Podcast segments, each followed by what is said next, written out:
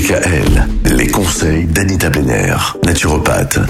Depuis lundi, Anita, nous parlons de l'alcoolisme. On a cherché à savoir comment on allait pouvoir euh, commencer à régler les choses sur le plan psychologique, sur le plan physiologique aussi, puisqu'il s'agit de protéger le foie. On a parlé hier du kudzu qui est absolument indispensable, hein, vous nous le disiez, lorsqu'on On vit une addiction. sevrer. Voilà, et, et qu'on souhaite se sevrer. Aujourd'hui, peut-être la, la première chose à faire quand Oui. on se rend compte qu'on est euh, addict. Alors, ça réside dans la prise de conscience que l'on est alcoolique. Partant de ce constat, il sera plus aisé de guérir parce que Mm. souvent les personnes sont dans le déni. Oui, mais alors comment on fait pour sortir de ce déni? C'est là aussi le problème. Déjà, il faut la, la prise de conscience. Alors, il y a le fameux alcoolisme mondain dont on parle Oui. peu. Hein. On boit en société, on a tendance à provoquer autant de sorties pour avoir l'excuse de boire. Mhm. Et il y a un alcoolisme chez soi, sans avoir besoin de sortir. On est alcoolique quand on boit tous les jours plus de trois verres pour un homme et plus de deux verres par jour si c'est une femme.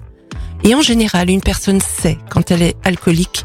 Et en priorité, il faut chercher la cause de cet état. Au-delà de deux verres, on peut se considérer comme alcoolique. Oui, et au-delà si de deux tous verres les par jours. jour. Tous les jours, deux verres pour une femme. Alors les Français qui aiment beaucoup l'apéro, c'est compliqué, hein c'est très compliqué, Ouais. mais surtout s'il est fait tous les Parce jours. qu'on se rend pas compte forcément. Non. ouais. Et c'est ça, le Mm. fameux alcoolisme mondain.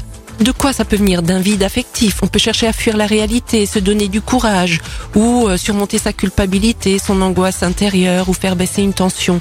Et en étant ivre, des fois, je peux dire des choses qu'en temps normal, elles seraient impossibles à exprimer. L'alcool peut devenir une façon de faire parler aussi son inconscient.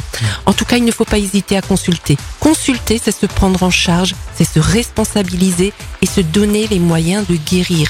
Il est impératif d'en parler. Alors, il y a des addictologues, il y a des psys, il y a des naturopathes. Personnellement, moi, je pratique l'EFT, qui est l'Emotion Freedom Technique, si vous préférez des techniques de libération émotionnelle, car souvent, quand une émotion négative, en l'occurrence, est là, on va souvent contre cette émotion et on est dans la lutte. C'est là qu'il y a souffrance, parce qu'on lutte. Et cette méthode permet d'accepter l'émotion, de l'accompagner et d'aller dans son sens pour ne plus lutter et au final c'est très libérateur, il n'y a plus de tension. En tout cas, il ne faut pas rester dans l'isolement avec son alcoolisme, il faut s'aider. Et souvent une aide extérieure est, est plus qu'indispensable. Eh bien, merci pour tous ces bons conseils, Anita. Vous pouvez réécouter l'ensemble des chroniques de la semaine sur le site de la radio et euh, sur l'ensemble des plateformes de podcast.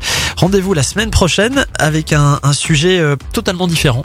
On va parler du psoriasis. Ah oui, sacrée maladie de la peau, Oui, qui reste d'ailleurs un mystère hein, de Oui. son origine. hein. oui, tout à fait. Eh ben, on en parle à partir de lundi. Bon, week-end. Retrouvez l'ensemble des conseils de DKL sur notre site internet et l'ensemble des plateformes de podcast.